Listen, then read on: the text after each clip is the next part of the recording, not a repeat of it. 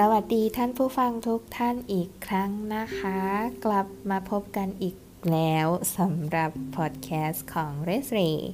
พอดแคสต์ที่จะพาทุกท่านเข้ามาสู่โลกของเด็กเนิร์ดธรรมดาธรรมดาคนหนึ่ง วันนี้เรากลับมาพบกันใน episode ที่ 1 ตกเทรนด์รีวิว Final Fantasy 15 หรือ Final Fantasy 15 ความรู้สึกแรง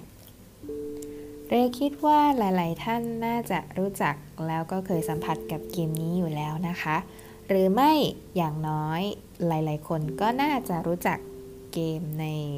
แฟรนไชส์ของ Final Fantasy ถ้าให้พูดถึงคำว่า Final Fantasy สำหรับตัวเรนะคะ เรรู้แค่ว่า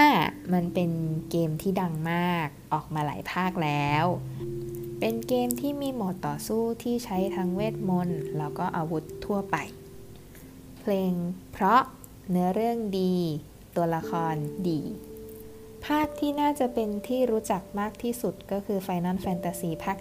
7 ซึ่งตัวเรเนี่ยค่ะ รู้จักแค่คลาวด์ที่เป็นพระเอก ทีฟาเป็นนางเอก แล้วก็เซฟิรอสเป็นตัวร้าย นั่นคือทั้งหมดที่เรรู้จักแล้วในซีรีส์ Final Fantasy นะคะ ถามว่าอ้าวแล้วทำไมถึงมาเล่น Final Fantasy 15 เข้าไปได้ ก็คงต้องตอบว่าเป็นเพราะคุณเอกฮาร์ดร็อกเกอร์นะคะเรได้ไปดู cast เกมที่คุณเอกเล่น Final Fantasy 15 เอาไว้ แล้วเรชอบมากเลยค่ะ เรดูซ้ำดูบ่อยมาก ดูจนรู้สึกว่าเรต้องหามาเล่นแล้วล่ะ เรจะดูต่อไปแบบนี้ไม่ได้แล้ว เป็นเวลาพอดีกับที่น้องชายซื้ออ PlayStation 4 มาพอดี ก็เลยอะประจบเหมาะซื้อมาเล่นเลยแล้วกัน ทีนี้นะคะเรามาทำความรู้จักคร่าวๆกับ Final Fantasy 15 กันก่อนสำหรับคนที่อาจจะไม่เคยได้ยินนะคะสำหรับใครที่อาจจะสัมผัสกับ Final Fantasy 15 มาแล้ว ก็ถือว่าเป็นการย้อนความจำกันหน่อยแล้วกัน เกม Final Fantasy 15 นะคะ ประกาศสร้างครั้งแรกในปี 2006 แต่ว่าใช้ชื่อว่า Final Fantasy Versus 13 โดยเริ่มแรกเนี่ย ก็เหมือนจะคล้ายเป็นสปินออฟของภาค Final Fantasy 12 ก็เลยอยู่ในจักรวาลเดียวกันนะคะ ซึ่งจากตัว trailer ที่ออกมาทั้งหมดนะคะ ตั้งแต่ปี 2006 เลยจนถึงก่อนถึงปี 2013 แทบจะทุกตัวเนี่ย จะอยู่ในคอนเซปต์เดียวกันตั้งแต่ trailer ตัวแรกก็คือ ตัวละครหลักของเกมนะคะ ก็คือ Noctis เป็นเจ้าชายของอาณาจักรลูซิสมีเพื่อนทั้งหมด 3 คนที่โผล่มาในเทรลเลอร์หลักๆนะคะ แล้วก็ในเมืองของเขามีการเจราจากับอา อาณาจักรศัตรู แล้วก็เหมือนจะถูกทรยศกัน เมืองหลวงของอาณาจักรของน็อกทิสถูกบุกรุกนะคะ แล้วก็จะมีฉากที่จะต้องฝ่าออกมาจากในเมือง มีตัวละครผู้หญิงที่น่าจะเป็นตัวละครหลักนะคะ ชื่อว่า Stella เท่าที่เรไปหาข้อมูลมานะคะ เหมือนจะโดนพูดกันเล่น ๆ ว่าคู่นี้เป็นโรมิโอกับจูเลียตของ Final Fantasy ซึ่งเนื้อเรื่องโดยละเอียดของตัว Versus 13 เนี่ย ก็มีหลุดออกมาค่อนข้างเยอะนะคะ แต่ถามว่าเป็นเนื้อเรื่องเป็นลำดับจริง ๆ เลยเนี่ย หาที่เป็นออกมาจาก official จริง ๆ ไม่มี จนกระทั่งมาถึงปี 2013 ซึ่งในปีก่อนหน้าเนี่ย คนรับผิดชอบโปรเจกต์นี้ก็คือคุณเทสึยะโนมุระเนี่ยนะคะ ถูกโยกไปทำอีกโปรเจกต์หนึ่ง โดยเปลี่ยนให้คนมารับผิดชอบแทนเป็นคุณฮาจิเมะทาบาตะ แล้วหลังจากนั้นในปี 2013 Final Fantasy Versus 13 ถูก rebrand นะคะ เป็น Final Fantasy 15 ซึ่งการเปลี่ยนทั้งชื่อ แล้วก็คนรับผิดชอบแบบนี้ทำให้เกิดการเปลี่ยนแปลงครั้งใหญ่ ในเนื้อเรื่องของตัว Final Fantasy 15 นะคะ เท่าที่เรหาข้อมูลมานะคะ ข้อมูลพื้นฐานที่มาจาก Versus 13 อยู่แล้วอย่างตัวละคร อาณาจักรความสัมพันธ์ อะไรพวกนี้ไม่ได้เปลี่ยน อาจจะมีเปลี่ยนบ้างที่เป็นรายละเอียดนิดหน่อย แต่ที่แน่ ๆ เลยนะคะ ตัว Versus 13 ที่เคยอยู่ในจักรวาลเดียวกับ เกม Final Fantasy 12 ถูกเปลี่ยนเป็นจักรวาลแยกไปแล้วนะคะ อย่างน้อยเนี่ย ที่เรรู้แน่ ๆ เลยก็คือสเตลล่าถูกเปลี่ยนเป็นนางเอกคนปัจจุบันก็คือลูน่าเฟรยาส่วน character สมทบอันนี้เรไม่ทราบจริง ๆ ว่ามีใครที่เพิ่มขึ้นมา หรือว่าถูกตัดออกไปนะคะ แต่ที่แน่ ๆ บทในเกมแต่ละคน เปลี่ยนไปเยอะ บางคนก็โดนเพิ่มบท บางคนคือถูกตัดบทไปเลย จนกระทั่งในปี 2016 นะคะ ตัวเกมก็ได้วางจำหน่ายในวันที่ 30 กันยายน ทั้งคุณเทสึยะโนมุระที่ถูกโยกไปทำโปรเจกต์อื่น แล้วก็คุณฮาจิเมะทาบาตะที่เป็นคนรับผิดชอบโปรเจกต์จนกระทั่งจบนะคะ ทั้งสองคนพูดเหมือนกันก็คือคอนเซปต์หลักของเกม Final Fantasy 15 นี้คือสายสัมพันธ์ มีทั้งสายสัมพันธ์ของเพื่อน สายสัมพันธ์ของพ่อลูก จริงๆ มีอีกเยอะนะคะ เดี๋ยวเราค่อยมาคุยกันต่อจากนี้ หลังจากที่เกมออกมาแล้ว สิ่งที่ตามมาก็คือ feedback ของคนเล่นนะคะ ตัวเรเพิ่งมาเล่นเกมนี้ครั้งแรกในปี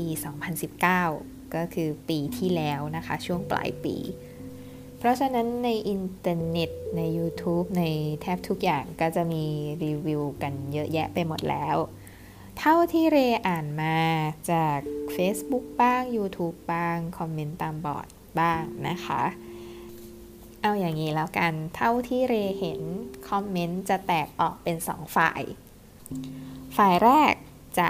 ค่อนข้างผิดหวังกับเนื้อเรื่องนะคะ ทุกคนจะพูดเหมือนกันหมดว่าระบบเกมเนี้ยทุกอย่างดี ตัวเนื้อเรื่องเริ่มต้นดี ตัวละครดี ระบบต่อสู้ดีแทบทุกอย่างดี แต่สิ่งที่แย่คือการเล่าเรื่อง เนื้อเรื่องขาดหายไม่ต่อเนื่อง มีความกระโดดไปกระโดดมา บางจุดยืดเกินไป บางจุดยาวเกินไป บางจุดสั้นเกินไปและสิ่งที่สำคัญที่สุดที่ผู้เล่นรู้สึกได้จากการเล่นเกมก็คือ เกมเนี่ยมันยังไม่เสร็จนะ ซึ่งมันไม่สมกับการรอคอยนับตั้งแต่วันประกาศมาจนถึง 10 ปีกว่าจะได้เล่นเกมนี้นะนะคะ ส่วนความเห็นอีกฝากเนี่ยก็จะคล้ายๆกับเรก็คือเกมนี้ดีมาก แล้วก็ไม่ได้รู้สึกว่าขาดหายอะไรไปมากเท่ากับความเห็นของกลุ่มแรกอะนะคะ ซึ่งหลายๆ คนในกลุ่มที่ 2 ก็คือผู้เล่นใหม่ที่ไม่เคยเล่น Final Fantasy มาก่อนอย่างเรเป็นต้นนั่นเอง เพราะเรก็รู้สึกว่ามันไม่ใช่เกมที่น่าผิดหวังอะไรขนาดนั้น เรรู้สึกว่าเนี่ยคือเกมที่ดีเกมหนึ่งเลยด้วยซ้ำเพียงแต่ว่ามันยังทำไม่เสร็จแค่นั้นเอง ที่นี้ถามว่าทำไมทุกคนถึงพูดเป็นเสียงเดียวกันเลยว่ามันเป็นเกมที่ยังทำไม่เสร็จนะคะ เพราะว่าหลังจากที่ตัวเกมออกมาแล้ว ก็มี DLC ตามมาอีก แล้วไม่ใช่ DLC แค่ 1 หรือ 2 อัน มี DLC ทั้งหมดปัจจุบันนะคะ มีอยู่4ตัว แต่ใน plan การพัฒนาจริงๆ เนี่ย DLC ทั้งหมดที่ต้องมีคือ 7 ตัว DLC 7 ตัวนี้ไม่ใช่ของเสริมหรือว่า item เสริมนะคะ เป็นเนื้อเรื่องทั้งหมดเลย ทีนี้พอเห็นภาพแล้วใช่ไหมคะว่าทำไมเขาถึงได้พูดกันว่าเกมนี้ยังไม่เสร็จ ทีนี้เรจะขออธิบายนิดนึงนะคะว่าทางค่ายทำอะไรออกมาบ้างในชื่อของ Final Fantasy 15 ก่อนจะเล่นเกม Final Fantasy 15 นะคะ ทางค่ายผู้พัฒนาแนะนำให้ผู้เล่นไปตาม 2 สิ่งก่อนก็คือหนังเเรื่อง King's Glaive แล้วก็แอนิเมชัน Final Fantasy 15 Brotherhood แล้วพอผู้เล่นเล่นเกมหลัก ซึ่งเป็นเกม Final Fantasy 15 จบ ก็จะมี DLC 4 ตัว DLC 3 ตัวแรกก็คือ episode ของเพื่อน Noctis ทั้ง 3 คนนะคะ แล้วก็ episode สุดท้ายก่อนที่จะประกาศหยุดพัฒนาโปรเจกต์นี้ก็คือ episode อาดีนเป็นเนื้อเรื่องของตัวร้ายในเกมนี้นั่นเอง ส่วนตามแพลนพัฒนาที่เรพูดไว้ก่อนหน้านี้นะคะ จริงๆ แล้ว DLC ต้องมีอีก 3 อัน ก็คือ DLC ของอาราเนียทหารรับจ้างหญิงซึ่งเป็นตัวละครสมทบในเรื่อง DLC Luna ซึ่งก็คือนางเอกของเรื่องนะคะ แล้วก็ DLC ของ Noctis ซึ่งเป็นตัวสุดท้าย ตัวพระเอกของเรานั่นเอง ทีนี้พอโปรเจกต์ถูกหยุดพัฒนาไป ไม่ว่าจะด้วยเสียงเรียกร้องหรืออะไรก็แล้วแต่นะคะ ตัวเนื้อเรื่องของ DLC ทั้ง 3 ตัวที่ไม่ได้ทำออกมาเป็นเกม ก็ถูกดัดแปลงออกมาอยู่ในรูปของหนังสือนิยาย ซึ่งมีกำหนดการที่จะออกภาษาอังกฤษในปี 2020 นี้นะคะ แต่ว่าก่อนหน้านี้ออกเป็นภาษาญี่ปุ่นไปแล้ว นิยายตัวนี้นะคะ มีชื่อว่า Final Fantasy 15 Dawn of the Future แปลเป็นไทยก็คือ Final Fantasy 15 รุ่งอรุณแห่งอนาคต เนื้อหาในนิยายเล่มนี้ก็จะประกอบไปด้วยเนื้อหาของ DLC 4 ตัวก็คือ episode อาดีน อาราเนีย ลูน่า แล้วก็น็อกทิสค่ะ ซึ่งที่เรพูดมาเมื่อกี้ก็คือส่วนที่เป็นเนื้อเรื่องทั้งหมดของ Final Fantasy 15 อันนี้เรไม่ได้นับรวมตัวเสริมที่เป็นคล้ายๆ กับอีเวนต์พิเศษของเกมนะคะ เพราะว่าตัวนั้นไม่ได้เกี่ยวอะไรกับเนื้อเรื่อง มันเป็นเกมที่ประวัติเยอะใช่ไหมคะ ดูซับซ้อนเหลือเกินกว่าที่จะออกมาเป็นเกม Final Fantasy 15 ให้เราได้เล่นกันนะคะ ทีนี้นะคะเรามาดูที่เนื้อเรื่องเริ่มต้นที่จำเป็นต้องรู้ก่อนเล่นแบบไม่ spoil กันแล้วกันเนาะ บนโลกที่ชื่อว่า EOS นะคะ มีอาณาจักรอยู่ 4 อาณาจักร อาณาจักรแรกลูซิส อาณาจักรที่มีคริสตัลแห่งเวทมนต์ อาณาจักรนิฟเฟลไฮม์ อาณาจักรแห่งจักรกลและวิทยาศาสตร์ อาณาจักรเทเนบราย อาณาจักรแห่งราชวงศ์ออราเคิลหรือว่าผู้ทำนาย และอาณาจักรสุดท้ายก็คือแอคคอร์โด อาณาจักรแห่งการค้านั่นเองค่ะ ที่เรพูดไปก็คือจุดเด่นๆของแต่ละอาณาจักรนะคะ สงครามเริ่มต้นขึ้นเมื่ออาณาจักรนิฟเฟลไฮม์ต้องการขยายอาณาจักรของตัวเอง จึงพยายามบุกตีเทเนบรายลูซิสนะคะ แล้วก็แอคคอร์โดหลังจากถูกรุกรานเนี่ยลูซิสเทเนบรายแล้วก็แอคคอร์โดก็เลยจับมือเป็นพันธมิตรกัน จนเวลาผ่านไปนะคะ สุดท้ายเทเนบรายก็ถูกอาณาจักรนิฟเฟลไฮม์ตีแตก แอคคอร์โดพยายามวางตัวเป็นกลาง อาณาจักรลูซิสรอบนอกนะคะ ถูกรุกรานเข้ามาเรื่อยๆ จนกระทั่งกษัตริย์ แห่งอาณาจักรลูซิสตัดสินใจใช้พลังจากคริสตัลสร้างเกราะป้องกันรอบๆเมืองหลวงอินซอมเนียนะคะ พอเวลาผ่านไปอาณาจักรนิฟเฟลไฮม์ได้ยื่นข้อเสนอเจรจาสงบศึกกับอาณาจักรลูซิส โดยมีข้อแลกเปลี่ยนให้ เจ้าชายน็อกทิสลูซิสเคลัมรัชทายาทเพียงองค์เดียวของราชวงศ์เคลัมต้องแต่งงานกับองค์หญิงลูนาเฟรียน็อกซ์ฟลอเรตองค์หญิงของอาณาจักรเทเนบรายที่อยู่ในความควบคุมของนิฟเฟลไฮม์ในตอนนี้นะคะ ซึ่งฟังมาถึงตรงนี้ทุกท่านก็น่าจะเดากันออก ถ้ากล้ารุกรานคนอื่นได้โดยไม่ได้แคร์อะไร แค่พลิกโต๊ะเจรจาไม่ใช่เรื่องยากสำหรับคนแบบนี้นะคะ ยิ่งราชาของทางนิฟเฟลไฮม์เอง อยากจะได้พลังของคริสตัลมาไว้ในมืออยู่แล้วด้วย สุดท้ายแล้วนะคะ การเจรจาที่ Citadel วังหลวงของอินซอมเนีย ก็ล้มเหลวนะคะ กษัตริย์เรจิสแห่งอาณาจักรลูซิสถูกสังหารไปพร้อมๆ กับบรรดาองครักษ์ของเขา และเมืองหลวงอินซอมเนียถูกถล่ม เท่ากับว่าตอนนี้นะคะ อาณาจักรนิฟเฟลไฮม์สามารถยึดอาณาจักรลูซิสมาไว้ในมือได้แล้ว เพียงแต่ว่าก่อนจะถึงวันเจรจา กษัตริย์เรจิสที่มองแผนการของนิฟเฟอร์ไฮม์ออกหมดจนทะลุปลุกโปร่ง ก็ได้ส่งลูกชายเพียงคนเดียวของเขานะคะน็อกทิสลูซิสเคลัมออกไปนอกเมืองก่อนหน้าที่จะเกิดการเจรจาขึ้นแล้ว และก่อนหน้าที่ท่านจะถูกสังหารโดยคนของนิฟเฟลไฮม์นะคะ ท่านได้มอบแหวนแห่งลูซิส ซึ่งเป็นสื่อกลางในการใช้พลังของคริสตัลให้กับองค์หญิงลูน่าเฟรยาซึ่งเป็นคู่มั่นของน็อกทิสนั่นเอง เจ้าชายน็อกทิสหลังจากได้ทราบข่าวที่เกิดขึ้น จึงต้องออกเดินทางเพื่อกอบกู้บ้านเมืองของตัวเองกลับคืนมานั่นเองค่ะ เนื้อเรื่องเริ่มต้นก็ คร่าว ๆประมาณนี้นะคะ ส่วนสิ่งที่ทางค่ายบอกให้เราไปดูก่อนก็คือ Kingsglaive Kingsglaive เนี่ยเป็นเรื่องราวขององครักษ์พิทักษ์ราชัน ที่ชื่อว่านิกส์อูริก ซึ่งในตัวหนังเป็นเรื่องราวของนิกส์อูริกในวันเจรจานั่นเอง ส่วนตัวแอนิเมชัน Brotherhood จริง ๆ ตัวเนื้อเรื่องจะอยู่ระหว่างเล่นเกมนะคะ แต่คล้าย ๆ กับเนื้อเรื่องเสริม ที่ย้อนไปย้อนมาระหว่างปัจจุบันกับอดีตของเราหนุ่มๆทั้ง 4 คน อธิบายง่าย ๆ ตัวแอนิเมชันนี้ทำมาเพื่อปูพื้นฐานความสัมพันธ์ของตัวละคร 4 ตัว ในปาร์ตี้สี่หนุ่มที่เราจะต้องเล่นไปจนจบเกมนั่นเองค่ะ ทีนี้เรขอพามาดูที่สี่หนุ่ม ที่จะได้เดินทางกับเราตั้งแต่ต้นจนกระทั่งจบเกมกันนะคะ ขอเริ่มที่ mood maker ของทีมก่อนพรอมโตอาเจนทัมเพื่อนสนิทสมัยเด็กของเจ้าชายน็อกทิสนะคะ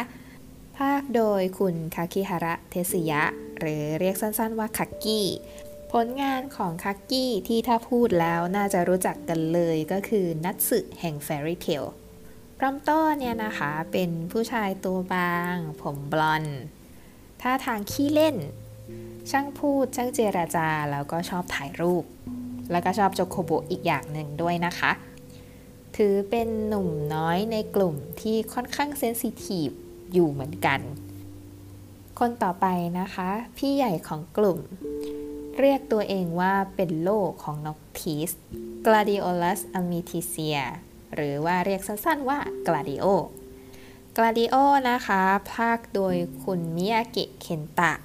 ผลงานที่น่าจะดังหน่อยก็จะเป็น Scar จาก Full Metal Alchemist แต่ต้องเป็นภาค Brotherhood นะคะ Gladio เป็นผู้ชายร่างใหญ่ ผมยาวระต้นคอ มีแผลเป็นที่หน้า บุคลิกมองแวบแรกเหมือนผู้ชายตัวโตๆเป็นพี่หมีสักคนในกลุ่มอย่างเงี้ยค่ะ จะมองไม่ค่อยออกว่าจริง ๆ แล้วเป็นคนที่ค่อนข้างขี้หลี ตบมุกเก่ง ถึงจะขี้โวยวายไปบ้าง แต่ก็เป็นคนที่มีสติ งงไหมคะ รู้สึกว่าตัวเองเนี่ยเป็นพี่คนโตของกลุ่ม เลยต้องคอยผลักดันน้องๆตลอดเวลา อันนี้คือความรู้สึกเรนะคะ แต่เป็นคนที่อารมณ์ร้อนพอตัวเหมือนกัน คนที่ 3 นะคะ ในภาษาอังกฤษเขาจะใช้คำว่า chancellor ซึ่งแปลแล้วมันจะออกมาเป็นสมุหานายก หรือว่าอัครเสนาบดี เรก็เลยขอใช้คำง่ายๆว่าเป็นที่ปรึกษาของน็อกทิสนั่นเองอิกนิสไซเอนเทียถ้ากลาดิโอคือพี่ชายคนโตของกลุ่มนะคะ อิกนิสเหมือนพี่ชายของน็อกทิส ค่ะ นั่นคือสิ่งที่เรนิยาม อธิบายง่าย ๆ ก็คือพรอมโตเป็นเพื่อนสมัยเด็กใช่ไหมคะกลาดิโอเป็นโล่ หรือว่าคล้ายๆกับองครักษ์อิกนิสก็คือพี่ชายที่คอยดูแลน็อกทิสมาตั้งแต่เด็กเลย อาจจะด้วยเพราะความชอบส่วนตัวนะคะ อิกนิสเป็นผู้ชายหุ่นดีคนหนึ่ง ผมสีอ่อน แต่เรไม่เข้าใจการทำทรงผมตั้งขนาดนั้นของเขา ใส่แว่นนะคะ เวลาต่อสู้ไม่เคยหลุดเลย แต่งตัวดีเนียบ ถ้าให้พูดสั้นๆก็ผู้ชายที่ค่อนข้างเจ้าสำอางนิดนึง แต่เรไม่เข้าใจการทำผมข้างหน้าปาดเยวขึ้นไปแบบนั้นจริง ๆ นะภาคโดยคุณมิยาโนะมาโมรุนะคะ คนพากย์คนโปรดของเรเอง ผลงานมีเยอะมากนะคะ พูดแล้วรู้จักเลยก็น่าจะเป็นไลท์ยางามิจาก Death Note เซซนา FCA จากกันดั้มดับเบิลโอในกลุ่มเนี่ยจะพูดอีกอย่างว่าอิกนิสเป็นคล้ายๆกับคุณแม่ของกลุ่มเลยก็ได้เหมือนกัน ก็มีตั้งแต่เตือนเรื่องใช้เงินตุนเสบียงทำกับข้าวเสื้อขาดของพังอะไรก็เรียกอิกนิสหมด ขนาดในเกมยังมีบทพูดของน็อกทิสบ่อยๆ เลยว่า บ่นจังเลยนายเป็นแม่ฉันเหรอ อะไรแบบนี้นะคะ เป็นคนที่สามารถพูดได้เลยนะคะว่าเข้าใจน็อกทิสที่สุด แล้วก็เป็นคนที่พักดีกับน็อกทิสที่สุดแล้วนะคะ เท่าที่เรียรู้สึกนะ และมาที่คนสุดท้ายนะคะ พระเอกของเราน็อกทิสลูซิสเคลัม รัชทายาทคนสุดท้ายแห่งอาณาจักรลูซิส ภาคโดยคุณซูซูกิทัสึฮิสะเจ้าของเสียงมาโกโตะทาจิบานะ แห่งการ์ตูนหนุ่มนักว่ายน้ำฟรีนั่นเองค่ะ จริงๆ เขามีผลงานเยอะนะคะ แต่ว่าเป็นประเภทที่เรไม่ค่อยถนัดเท่าไหร่นัก ก็เลยเอาส่วนที่เรถนัดมาพูดให้ฟังดีกว่า น็อกติสเป็นผู้ชายรูปร่างดีนะคะ เพียงแต่ว่าตัวเล็กกว่าอีกนิดนิดนึง แต่ก็อาจจะเป็นเพราะอายุน้อยกว่า หน้าค่อนข้างหวานในระดับหนึ่งเลยนะคะ ผมใส่เยลดีมากไม่ค่อยปิวเลยทั้งทที่ตั้งขนาดนั้นนะนะมันเป็นทรงผมที่คนปกติไม่เข้าใจแหละค่ะ แต่เผอิญว่าชินแล้วถ้าดูการ์ตูนกันมานะคะ เป็นเจ้าชายที่ไม่ได้ดูพิมพ์นิยมตัวละครญี่ปุ่นขนาดนั้นนะคะ คือไม่ได้โวกเวกโวยวาย แต่ก็มีด้านที่ช่างพูดบ้าง ช่างเซลบ้างอะไรนิดนึง เป็นคนขี้เล่น เรียบร้อยจริง ๆ ติดจะขี้อายด้วยซ้ำนะสำหรับเรียค่ะ คือจริง ๆ ถ้าไปดู Brotherhood แล้วก็กลับมาเล่นเกมก็อาจจะงงได้ว่าทำไมนิสัยมันดูขี้โอขึ้นนิดนึง ถ้าตอนเด็ก น็อกจะเป็นเด็กที่ค่อนข้างขี้อาย เก็บตัวเรียบร้อย ชอบอยู่เงียบๆคนเดียว จริง ๆ บุคลิกที่ไม่ค่อยเปลี่ยนไปก็คือเป็นเด็กที่ค่อนข้างเฉยชอบอยู่นิ่งๆ แล้วก็ทำเป็นไม่สนใจอะไรรอบข้าง จริง ๆ บุคลิกจะคล้ายๆ เด็กผู้ชายเย็นชาตามการ์ตูนทั่วไปนะคะ แต่ว่าจริง ๆ ไม่ใช่คนอย่างนั้น จนกระทั่งมารู้จักกับพรอมโตก็เลยเริ่มจะเฮฮาขึ้นมานิดนึง แต่สำหรับเรเนี่ยเรรู้สึกว่านิสัยเฮฮาที่มันเพิ่มขึ้นมาเนี่ยเขาเอาขึ้นมา เพื่อซ้อนกันกับบุคลิกจริง ๆ ของเขาซึ่งเป็นเด็กขี้อาย ช่างคิด คิดมากนั่นแหละสำหรับเรนะคะ เรคิดว่าด้วยวิถีชีวิตของน็อกทิสตั้งแต่เด็กจนกระทั่งโตเป็นผู้ใหญ่เนี่ยน็อกทิสเป็นโรคซึมเศร้าแน่ๆ เพียงแต่ว่าน็อกทิสมีคนรอบข้างที่เข้าใจเขาอยู่เยอะ อันนี้เรคิดว่ามีคนเห็นตรงกับเรหลายคนนะคะ เพราะด้วยทุกอย่างที่ตัวน็อกทิสเจอมา แล้วก็เหตุการณ์ในเกมที่น็อกทิสเจอเนี่ย เรว่าคนเล่นส่วนใหญ่เลย ทุกคนก็รู้สึกเห็นใจน็อกทิสกันทั้งนั้น แล้วก็เพราะว่าตัว character ของทั้ง 4 คนเนี่ยค่ะมันมีปมของตัวเองอยู่ค่อนข้างเยอะ เรก็เลยค่อนข้างจะชอบตัวละครภาคนี้มาก แล้วมันก็เป็นเหตุผลที่ทำให้พอเดินเนื้อเรื่องไปเนี่ย เรรู้สึกว่ามันไม่มีเนื้อเรื่องส่วนไหนที่มันน่าขัดใจแบบน่าขัดใจขนาดนั้น มันมีบางส่วนที่มันน่าหงุดหงิดค่ะใช่ เพียงแต่ว่าเราก็รู้สึกว่า เออ การที่ตัวละครนี้ปฏิบัติตัวแบบนี้ ก็เป็นไปตามนิสัยของเขาเหมือนกันนะ ซึ่งนี่แหละสำหรับเรมันคือจุดแข็งที่สุดที่ทำให้เรชอบเกมนี้นะคะ เรพูดถึงเนื้อเรื่องกับตัวละครคร่าวๆ จริงๆก็ไม่คร่าวเท่าไหร่นะ ไปแล้วนะคะ ทีนี้เรขอพูดถึงความรู้สึกหลังจากเล่นจบครั้งแรกเลยดีกว่า อย่างที่บอกนะคะ เรไปดูแคสเกมของคุณเอกมา เพราะฉะนั้นตัวเนื้อเรื่องอะไรทั้งหมดเนี่ย เรรู้อยู่แล้วก่อนที่เรจะได้สัมผัสกับเกมจริง ๆ แต่พอเล่นไปจนสุดท้ายท้ายที่สุดในฉากสุดท้ายเนี่ยค่ะ มันก็ยังทำให้เรร้องไห้ทั้งสองรอบเหมือนกัน ถ้าเอาความรู้สึกรวมๆเลยนะคะ เกมนี้เรประทับใจ เรประทับใจกับการเดินทางทั้งหมดตั้งแต่ต้นจนกระทั่งจบ มันคือการเติบโตของตัวละครตัวหนึ่ง ที่เหมือนไม่รู้อะไรเลยในตอนแรก ผ่านความเจ็บใจ ผ่านความเศร้า ผ่านการสูญเสีย จนกระทั่งสุดท้ายเขาก็ได้เติบโตขึ้นเรื่อยๆ จนกระทั่งในฉากจบ เด็กขี้อายคนหนึ่งที่เรเห็นตอนเริ่มเกม ก็กลายเป็นผู้ชายที่สุดยอดคนหนึ่ง นั่นคือภาพรวมที่เรประทับใจมากกับเกมนี้ เพราะอย่างนั้นเรจึงเป็นความเห็นที่พูดว่าชอบเกมนี้ได้เต็มปาก เพราะว่าถึงแม้มันจะมีข้อติข้อด่าอะไรเยอะแยะก็ตามเนี่ย แต่สุดท้ายเมื่อเล่นจบมันสร้างความประทับใจให้เรจริงๆ ทีนี้เรขอเจาะเป็นข้อๆแล้วกันนะคะ อย่างแรกเลย เรขอพูดถึงภาพก่อน เรขอแยกเป็นสองส่วน คัดซีน กับตัวภาพในเกมจริงๆ cutscene นะคะ สวยมาก สวยไม่รู้จะสวยยังไงแล้ว คือค่ายนี้ก็มาตรฐานนี้อยู่แล้วนะคะ แต่คือเรรู้สึกประทับใจโทนแสงโทนสีแทบทุกอย่างที่อยู่ใน cutscene เลย แต่ถ้ามาพูดถึงภาพในเกมตอนที่เล่นนะคะ ก็มันเป็นเทคโนโลยีของปี 2016 ซึ่งเรเอามาเล่นในปี 2019 มันก็ไม่น่าจะเทียบกันได้อยู่แล้วนะคะ เพราะว่าเรเองก็เพิ่งไปดูแคสเกมของ Final Fantasy 7 Remake ซึ่งก็เป็นภาคใหม่ที่เพิ่งออกปีนี้ แล้วเรค่อนข้างชอบความสะอาดตาใน Final Fantasy 7 มากกว่า อันนี้พูดถึงตัวภาพตัวฉากอะไรที่มันไม่ได้เบลอเท่ากับ ตัว Final Fantasy 15 นะคะ แต่ถ้าพูดกันในมุมว่าฉากใน Final Fantasy 15 สวยมากนะคะสำหรับ engine ในณขณะนั้น ตัวฉากสถานที่อะไรก็คือช่างคิดมากเลย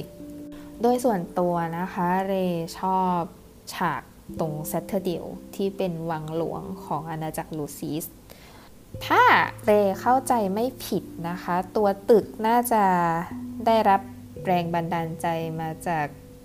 ตึกที่ว่าการกรุงโตเกียวที่ตั้งอยู่ในชินจูกุนะคะ ซึ่งจริงๆ เรมีความหลังกับตึกนี้อยู่ เพราะว่าเรชอบการ์ตูนเรื่องซังเคียวโนเทเรอร์ที่ใช้ตึกนี้เป็นฉากใน 2 ตอนแรกมาแล้วนะคะ แล้วก็อีกที่หนึ่งก็คืออัลติเซีย ฉากทางเข้าสวยมาก สวยมากจริงๆ คือถึงแม้เรจะไม่ค่อยอินกับเวนิสหรือว่าเมืองที่ตั้งคล้ายๆตลาดน้ำสักเท่าไหร่ แต่เรชอบทางเข้ากับ concept โดยรวมของอัลติเซียมาก ที่น่าจะพูดอีกอันหนึ่งก็คือระบบแสงของเกมนะคะ แสงที่ตกกระทบฉากแต่ละฉากเนี่ย ก็คือเหมือนเขามีการคำนวณข้างในของเขาอยู่ อันนี้เรจำตัวหลักการมันไม่ได้เหมือนเรเคยอ่านนะคะ แต่ว่า แสงที่เกิดขึ้นในเกมเนี่ย มันทำให้ภาพแต่ละภาพมันสวยขึ้นไปอีกจริง ๆ มันจะน่าขัดใจอยู่หน่อยตรงที่บางพื้นที่เราเข้าไปไม่ได้ ซึ่งสำหรับเกมที่เรียกตัวเองว่าเป็น Open World เรรู้สึกว่ามันมีจุดที่เข้าไปไม่ได้เยอะอยู่เหมือนกันนะคะ นั่นแหละค่ะ ในส่วนของภาพ ส่วนต่อไปที่เรอยากจะพูดก็คือระบบการเล่นเรชอบมากเลยค่ะ ระบบการเล่นเกมนี้ ถ้าให้เรพูดตรงๆก็คือมันเล่นง่ายสำหรับคนที่เล่นเกมไม่เก่งอย่างเรนะคะ คือมีปุ่มล็อกปุ่มตีอะไรก็คือคือชัดอะค่ะ มีให้ใช้ skill ของเพื่อน ตัวปุ่มตัวคำสั่งลัดอะไรมันไม่ได้ยากขนาดนั้น โดยเฉพาะเมื่อในเกมนี้มี skill สุดโกง ที่เรียกว่า Warp Strike โกงถึงขนาดที่ตัวละครร่วมปาร์ตี้อย่างพรอมโตก็ยังบ่นเนืองๆว่า skill นี้โกงไปไหม ลองนึกสภาพนะคะว่าคุณอยู่ไกลจาก monster ประมาณ 19 แล้วจู่ๆคุณสามารถพุ่งฟรับไปแล้วก็ตี monster ได้เดี๋ยวนั้นเลยด้วยปุ่มเดียว นั่นแหละค่ะ skill Warp Strike ก็คือ warp ไปแล้วก็ตีเลย ซึ่งมันเป็นระบบที่น่าสนใจนะคะ เพียงแต่ว่าตัวระบบมันเนี่ยแหละที่ทำให้เกมมันง่ายขึ้น จนแทบจะเรียกได้ว่าอาจจะง่ายเกินไปคือจริงๆ แล้วมันจะไม่ง่ายขนาดนี้ถ้า ตัวค่าพารามิเตอร์ต่างๆ ของตัว monster มันเยอะกว่านี้นะคะสำหรับเรเนี่ยmonster ตามรายทางที่เป็น quest ตามร้านอาหาร หรือว่าที่เป็นต้องล่า monster ที่ไม่เกี่ยวกับเนื้อเรื่องเนี่ยตัวเนี้ยกำลังโอเค ตัวพารามิเตอร์อะไรกำลังดีเลยแหละ เพียงแต่ว่า monster ที่อยู่ตามเนื้อเรื่องจริงๆเนี่ยสำหรับเรเรรู้สึกว่ามันต่ำไปหน่อย คือจริง ๆ ระบบเกมอะค่ะเขาทำมาสำหรับ2 route route หนึ่งก็คือสำหรับคนที่ชอบเล่นฟาร์มเวลก็คือขยัน up เวลอะก็คือสู้แล้วก็ up เวลไปเรื่อย ๆ เพราะคุณสามารถ up เวลเท่าไหร่ก็ได้ ก่อนที่จะไปลุยเนื้อเรื่องต่อ ไม่ได้บังคับว่าเออถึงเวลานี้แล้วต้องเข้าไปแล้วนะอะไรแบบนั้น คุณสามารถ up เวลไปจนถึง level ร้อยก็ได้ เพื่อจะไปตี story ต่อไปที่เนื้อเรื่องมี monster แค่ level ประมาณ 30 หรือ 40 นะคะ แล้วถ้าถามว่าทำไมไม่ดันทุรังเล่นต่อทั้งทั้งที่เลเวลมันน้อย เรก็ต้องขอตอบว่าถ้าทำมาให้ฟาร์มแล้วเรก็ต้องฟาร์มนะคะ มันเป็นคล้ายๆกับนิสัยติดตัวของสายที่แบบเห็นอะไรก็ต้องฟาร์มเห็นอะไรก็ต้องเก็บอะไรแบบนั้นนะคะ เพราะงั้นเรคิดว่าเนี่ยคือจุด ด้อยจุดหนึ่งเลยของเกมนี้นะคะ เพราะว่าจริงๆ เนี่ยเรเล่นโหมด normal ซึ่งมันยากที่สุดในเกมนี้แล้ว มันไม่มีโหมด hard เรก็เลยรู้สึกว่าอ้าวถ้าคนเล่นไม่เก่งอย่างฉันเล่น normal แล้วยัง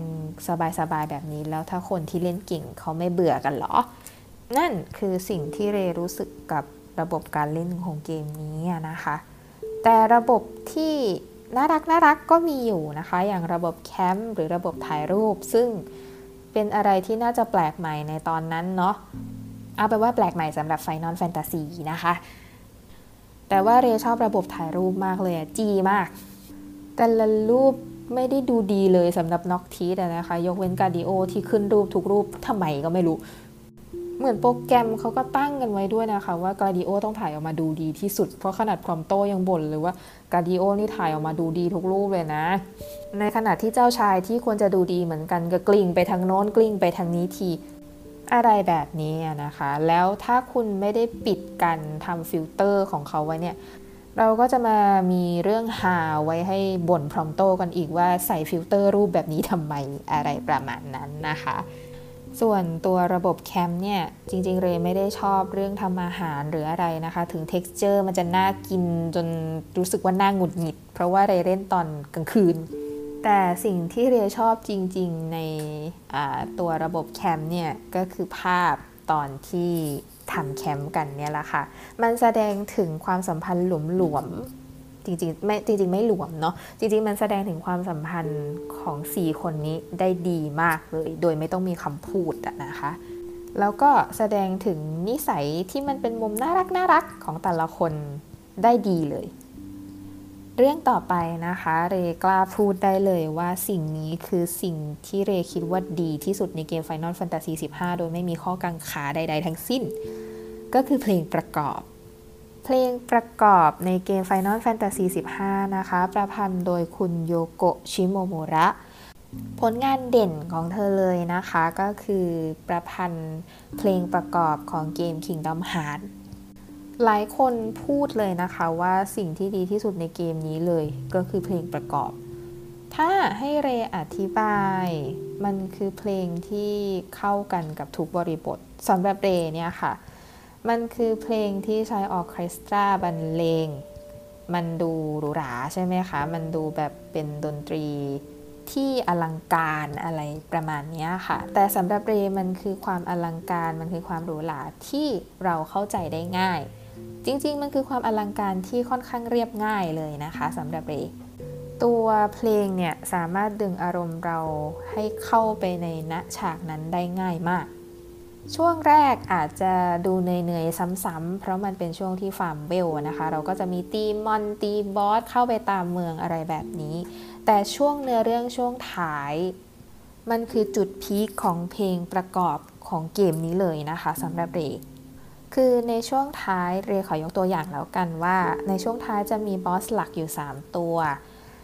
แล้วทั้ง 3 ตัวนี้ก็มีเพลงตอนสู้เป็นของตัวเองทั้งหมด แล้วในแต่ละเพลงอะคะมันมีความหมายมันมีกิมมิคที่ซ่อนอยู่เยอะมาก อย่างเพลงของบอสตัวหนึ่งที่มันไปซ้อนกับอีกเพลงหนึ่ง ซึ่งเป็นตัวละครที่มีความเกี่ยวข้องกัน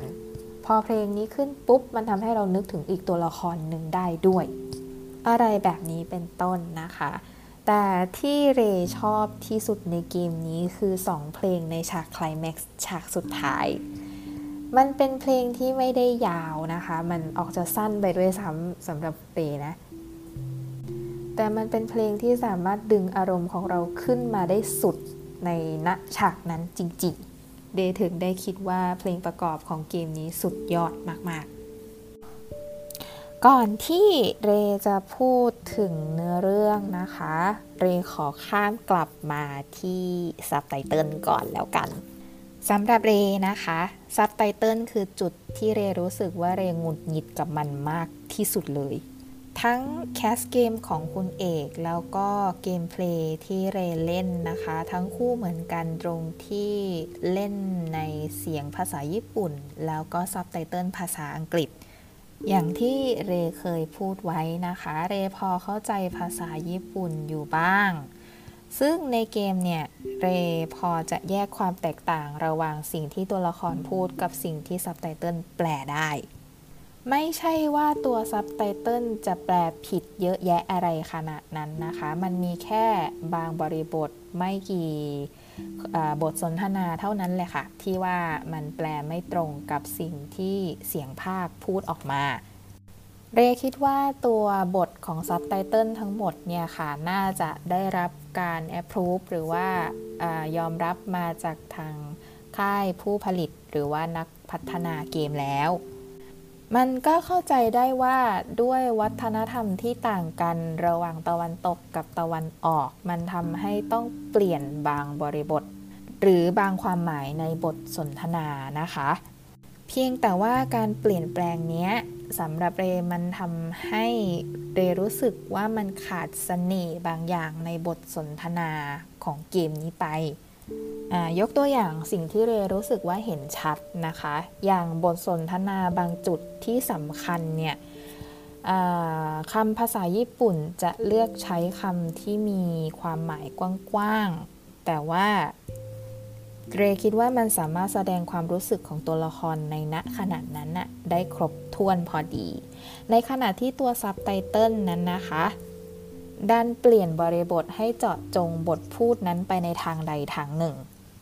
ซึ่งเรคิดว่ามันทำให้ความรู้สึกที่ผู้เล่นได้รับจากบทสนทนานั้นน่ะเปลี่ยนไปเป็นอีกอย่างหนึ่ง เรเลยรู้สึกว่าตัวตนของตัวละครในบทพูดในซับไตเติลกับตัวละครของเสียงภาคเนี่ย เหมือนจะกลายเป็นคนละคนกันเลยค่ะสำหรับเรนะ ซึ่งนี่ก็เป็นเหตุผลหลักที่ทำให้เรไม่ค่อยชอบใจการแปลซับไตเติลของเกมนี้สักเท่าไหร่ พอๆกับที่เรค่อนข้าง มีจุดหงุดหงิดในเนื้อเรื่องของเกม Final Fantasy 15 นะคะ อย่างที่เรเกินไปตอนต้นว่าสิ่งที่เรชอบของเกมนี้ก็คือเนื้อเรื่อง แต่สิ่งที่ทำให้เรหงุดหงิดพอสมควรก็คือเนื้อเรื่องเหมือนกัน อย่างที่บอกนะคะ เนื้อเรื่องเริ่มต้นพื้นฐานอะไรของเรื่องเนี่ยดีมาก เพียงแต่ว่าการเล่าเรื่องของเกมนี้เนี่ยมันดูไม่สม่ำเสมอ บางจุดยืดเกินไป บางจุดก็สั้นเกินไป เนื้อหาบางส่วนเหมือนหายไป เนื้อหาบางส่วนเหมือนเพิ่มขึ้นมาโดยไม่จำเป็น พูดให้ง่าย ๆก็คือขาดขาดเกินเกินนั่นแหละค่ะ ตัวเกมเนี่ยเดินเรื่องในมุมของน็อกทิสใช่ไหมคะ แต่อย่างแรกที่เรรู้สึกเลยกับการเดินเรื่องด้วยน็อกทิสเนี่ยถึงเดินเรื่องด้วยน็อกทิสเรก็รู้สึกว่าเขาแสดงความรู้สึกของน็อกทิสได้อย่างไม่ครบอยู่ดี ขนาดน็อกทิสที่เราเป็นคนบังคับ แล้วก็เดินเรื่องมาตั้งแต่ต้นจนกระทั่งจบเนี่ย เรายังรู้สึกถึงตัวตนเขาได้ไม่ครบเลย ก็คงไม่ต้องพูดถึงตัวละครอื่นเลยว่าเราจะรู้สึกถึงเนื้อเรื่องหรืออารมณ์ หรือว่าเหตุผลของเขาได้ครบถ้วนหรือเปล่านะคะ ซึ่งนี่ก็คือจุดด้อยจุดหลักของเกมนี้เลยก็คือเนื้อเรื่องที่มันหายไปเฉยๆ แล้วสุดท้ายถ้าอยากรู้คนเล่นก็ต้องไปเล่นเพิ่มใน DLC ซึ่งอันเนี้ยเรคิดว่ามันมันไม่ใช่อะและเรก็คิดว่าคนเล่นเกมส่วนใหญ่ที่เล่นเกมนี้ก็คิดเหมือนเรในเรื่องนี้เช่นกันนะคะยิ่งไม่นับตัวละครที่ไม่ได้ออก DLC อย่างลูน่าด้วยซ้ำนะคะ ถ้าพูดถึงลูน่าเนี่ยน่าจะยาวมากเลยสำหรับเรื่องเนื้อเรื่องที่ขาดหายของเธอ แล้วก็ยังมีตัวละครที่แทบจะบทหดหายไปเลยอย่างเรวุสนะคะ ซึ่งจริงๆก็ถือเป็นตัวแปรสำคัญในเกมนี้เช่นกัน แต่คนนี้แม้แต่ DLC ก็ไม่มี เนื้อเรื่องก็ไม่รู้จะยัดไปตรงไหน จนกระทั่งสุดท้ายต้องยัดมาเป็นเอกสาร ก็ต้องมานั่งคิดว่าเออมันใช่หรอแบบนี้นะคะ และเพราะจุดนี้เองนะคะทำให้เรคิดว่าเรไม่ค่อยชอบวิสัยทัศน์ของค่ายพัที่พัฒนา Final Fantasy 15 สักเท่าไหร่ ยิ่งพอเห็น Final Fantasy 7 Remake ที่ออกมาเนี่ยเทยิ่งไม่ค่อยชอบใจเท่าไหร่เลยนะคะ จะด้วยงบหรือจะด้วยการตลาดหรือจะด้วยอะไรก็แล้วแต่เนี่ยไม่ต้องคิดว่าทำมาเพื่อเอาใจคนเล่นก็ได้ค่ะ อย่างน้อยเนี่ยเรคิดว่าทีมพัฒนาน่าจะเคารพในสิ่งที่ตัวเองสร้างมามากกว่านี้นิดนึง เข้าใจนะคะว่าสิ่งที่สร้างมามันก็เหมือนลูกใครๆก็รักแหละค่ะ อันนี้เรเรเห็นใจทีมพัฒนานะ แต่ไม่รู้ว่าด้วยเหตุผลอะไรนะคะ เรรู้สึกว่า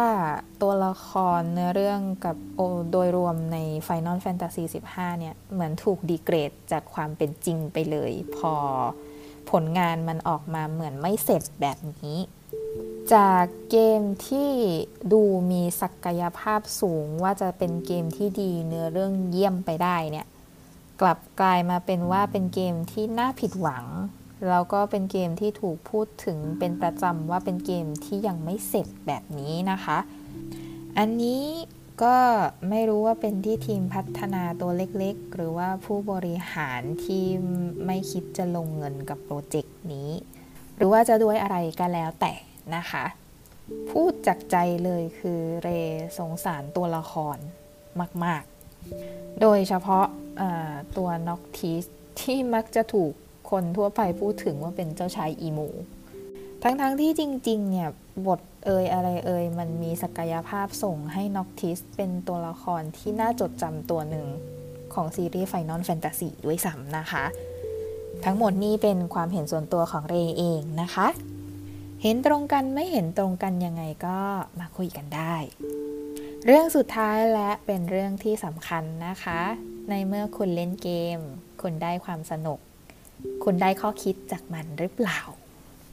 วินาทีที่เล่นจบและดูเกมจบเป็นครั้งแรกนะคะ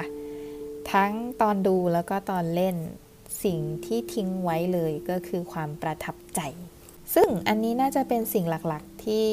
เกมต้องการจะสื่ออยู่แล้วก็คือการเติบโตของตัว Noctis เกมแนว coming of age นะคะ ก็คือการที่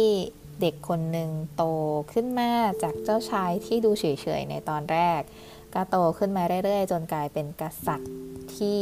น่าเคารพนับถือ แล้วก็เป็นที่พึ่งพาได้ อันนี้คิดว่าเป็นสิ่งที่ทุกคนน่าจะสัมผัสได้อยู่แล้วนะคะ แต่ว่าสิ่งที่เรรู้สึกประทับใจอีกอย่างหนึง่งก็คือสิ่งที่เกมนี้ต้องการจะสื่อตั้งแต่ต้นเลย สายสัมพันธ์ อันหนึ่งที่ประทับใจเรมาก โดยที่เรไม่คิดว่าเรจะประทับใจกับเรื่องนี้นะคะ ก็คือสายสัมพันธ์ของพ่อลูก สายสัมพันธ์ระหว่างกษัตริย์เรจิส กับเจ้าชายน็อกทิสนั่นเอง คู่พ่อลูกคู่นี้นะคะ จากที่ไปอ่านอคอมเมนต์มาเนี่ย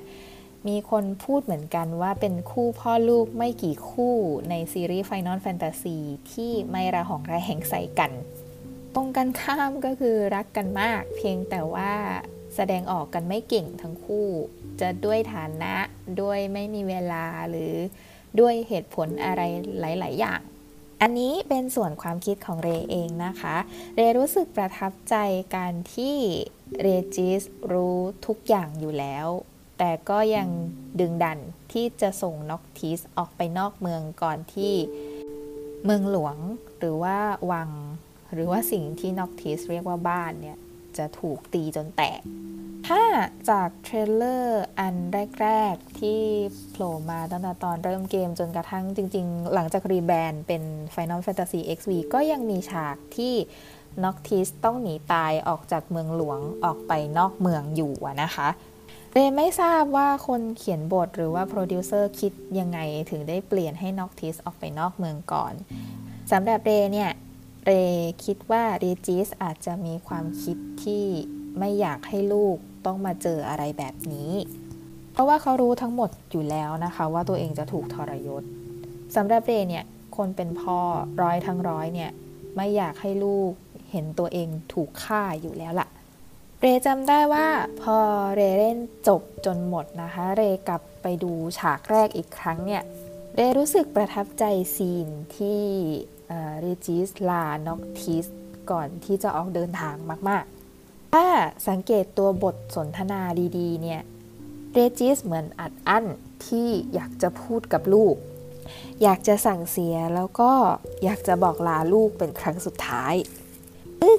เรจิสถูกปูมาตั้งแต่ต้นว่าเป็นกษัตริย์นะคะ มันทำให้ส่วนย้อนแย้งที่เขาเป็นกษัตริย์ แต่สุดท้ายเนี่ยเขาอยากเป็นพ่อของลูกชายเขามากกว่า บทตรงนี้นะคะ มันทำให้เรประทับใจมาก ๆ เลย เสียงแปลก ๆ ไม่ใช่อะไรนะคะน้ำตาซึม สายสัมพันธ์พ่อลูกของ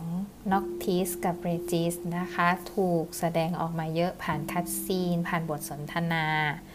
ถ้าตัวละครพ่อของน็อกทิสที่โผล่มาไม่กี่ฉากในเกมนะคะ ยังทำให้เรารู้สึกประทับใจได้ขนาดนี้ สายสัมพันธ์ของเพื่อนระหว่างน็อกทิสกับเพื่อนอีก 3 คน ที่เราอยู่กับเขาทั้งเกมเนี่ย ก็คงจะเป็นอะไรที่ทำให้เราประทับใจได้มากที่สุดในเกมแล้วละค่ะ อย่างที่เรเคยบอกไปก่อนหน้านี้นะคะว่าเรคิดว่าน็อกทิสเนี่ยจริง ๆ น่าจะเป็นตัวละครตัวหนึ่งที่มีปัญหาทางด้านโรคซึมเศร้า ไม่มากก็น้อยแหละ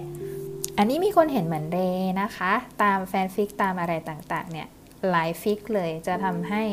น็อกทิสมีปัญหาทางด้านอารมณ์เล็กน้อย บาง fic เองก็มีฉากถึงขั้นที่ตัวน็อกทิสเองเกิดอาการคิดสั้นขึ้นมาเลยก็มีนะคะ แต่ทั้งหมดทั้งมวลที่พูดไปที่ว่านี้นะคะ มักจะเกิดตอนที่น็อกทิสอยู่กับตัวเองคนเดียว แล้วก็ทั้งเกมเราก็เห็นอยู่แล้วว่าน็อกทิสแทบไม่มีเวลาอยู่คนเดียวเลยนะคะ จะมีอยู่ไม่กี่ตอนเท่านั้นที่จะต้องออกเดินทางไปคนเดียว แต่นอกนั้นก็คือเพื่อนๆอยู่ด้วยกันตลอด ในบทสนทนาของตัวเนื้อเรื่องเองนะคะ ตัวละครหลาย ๆ ตัวก็พยายามย้ำว่าให้น็อกทีสอยู่กับเพื่อน เชื่อใจเพื่อน มีอะไรก็อย่าแบกรับไว้คนเดียวนะคะ อย่างน้อย ก็พูดให้เพื่อนฟังถึงเพื่อนจะช่วยอะไรไม่ได้ก็ตาม ซึ่งมันจะขนานไปกับเนื้อเรื่องของตัวเรจิสที่เขาก็มีเพื่อนเหมือนกัน แต่ทางเลือกสุดท้ายในช่วงบ้านปลายชีวิตของเขาเนี่ยเขากลับไม่พูดถึงทางเลือกนั้นกับคนที่เป็นเพื่อนของเขานะคะ จริงๆ แต่ละตัวละครเขาก็มีเหตุผลของตัวเองนะคะ เพียงแต่ว่าเนื้อเรื่องที่ทำออกมาขนานกันเนี่ย ขนานกันเพื่อให้ดูว่าน็อกทิสกับเรจิสสุดท้ายเนี่ยเลือกคนละอย่างเท่านั้นเอง จริงๆ ถ้าจะให้พูดถึงสายสัมพันธ์ของเพื่อนในเกมนี้นะคะ น่าจะเจาะตัวละครแล้วก็พูดกันได้เป็นชั่วโมงเหมือนกัน เพราะตัวละครแต่ละตัวก็มีประเด็นยิบย่อยลงไปของเขาอีก แต่ถ้าให้พูดออกมาสั้นๆ เดก็คงจะขอบอกว่า ที่น็อกทีสผ่านเรื่องราวทุกอย่างตั้งแต่ต้นได้เนี่ย ก็เพราะว่ามีเพื่อนอยู่ข้างๆนี่แหละค่ะ ถ้าไม่มีเพื่อนสามคนนี้ก็ไม่รู้ว่าเนื้อเรื่องจะวิ่งไปทางไหนเหมือนกันเนาะอีกตัวละครที่มีบทบาทสำคัญแล้วก็ถ่ายทอดความเป็นตัวเองออกมาได้ดีมากในเกมนี้ก็น่าจะเป็นอาดีนนะคะ สิ่งที่เรคิดว่าเรได้จากอาดีนก็คือการที่เนื้อเรื่องเนี่ย มันมักจะมีสองด้านเสมอ ไม่ด้านฉันก็ด้านเธอ เนี่ยแหละค่ะ ถึงแม้เรจะรู้สึกว่าเรยังไม่เข้าใจเหตุผลของตัวอาดีนเท่าไหร่ แต่เรคิดว่าเรชอบอีกด้านของเขาที่อยู่ในช่วงท้ายของเกมนะคะ เป็นด้านที่เขาเองก็อยากจะจบทุกอย่างลงเหมือนกัน ในขณะที่สิ่งที่เขาแสดงให้เราเห็นตลอดทั้งเกมก็คือความแค้นของเขาเอง จริงๆ จะบอกว่าเป็นข้อคิดเป็นข้อๆ มันก็ดูตลกนะคะ เพราะว่าจริงๆ เรคิดว่าสิ่งที่เราได้จากเกมนี้ ก็คือประสบการณ์นะคะ ประสบการณ์ของตัวละครในการใช้ชีวิตของเขาเนี่ยแหละ ใช่ค่ะ ชีวิตจริงเราจะไม่เจออะไรที่มันยิ่งใหญ่อะไรขนาดนี้แน่นอน เพียงแต่ว่ามันทำให้เราเห็นทางเลือกในการเผชิญปัญหาของแต่ละตัวละคร แล้วก็มานั่งคิดเอาว่า การเผชิญหน้ากับปัญหาแบบไหนที่เราคิดว่าดี หรือว่าเหมาะกับสิ่งที่เรากำลังเจออยู่มากที่สุด หรืออย่างน้อยนะคะหลายครั้งที่เรดูการ์ตูนหรือว่าเรเล่นเกม แล้วเรประทับใจกับการกระทำของใครมาก ๆ เนี่ย เรจะรู้สึกว่า เออ เรอยากเป็นได้อย่างคนคนนี้นะ ถ้าในสถานการณ์ที่เราต้องทำอะไรแบบนี้ เรอยากทำให้ได้เหมือนเขา เรอยากเป็นคนดีเหมือนเขา เรคิดว่าในการดูการ์ตูน หรือว่าเล่นเกมสักเกมเนี่ย ถ้าสุดท้ายเรามีเป้าหมายว่าเราอยากจะเป็นให้ได้ หรือเราอยากจะทำดีให้ได้ เหมือนกับสิ่งที่เราเห็นเนี่ย มันก็เป็นเรื่องที่ดีแล้วนะคะ สุดท้ายนี้ สำหรับเรนะคะ เกม Final Fantasy 15 เป็นเกมที่มีคุณค่าเกมหนึ่ง แล้วก็ถ้ามีโอกาสควรหามาเล่นกันนะคะ ถึงแม้ว่าจะมีคนบอกว่ามันเป็นเกมที่ไม่เสร็จ หรือว่ามันเป็นเกมที่ยังไม่สมบูรณ์ เรคิดว่าถ้าเราลองเปิดใจ แล้วก็ลดความคาดหวังลงสักหน่อย เรคิดว่าเกมนี้ก็จะเป็นเกมที่น่าจดจำสำหรับใคร หลาย ๆ คนเหมือนกันนะคะ จริงๆแล้วนะคะเรอยากจะลองมาพูดคุยเกี่ยวกับตัวละครแต่ละตัวแบบเจาะลึกอีกครั้งหนึ่งนะคะ เอาไว้ถ้ามีโอกาสก็อาจจะได้พบกับตกเทรนด์รีวิวแบบเจาะลึกตัวละครอีกครั้งหนึ่งนะคะสำหรับใน episode นี้ก็คงต้องขอลาไปก่อน การเล่นเกมมีทั้งด้านดี แล้วก็ด้านไม่ดีนะคะ เพียงแต่ว่าเราที่เป็นคนเล่นนะคะ เลือกที่จะเอาประโยชน์ด้านไหนของมันมาใช้ต่อไป ไว้เจอกันใหม่ใน episode หน้านะคะ ขอให้ทุกท่านปลอดภัยในสถานการณ์โควิดนะคะ สวัสดีค่ะ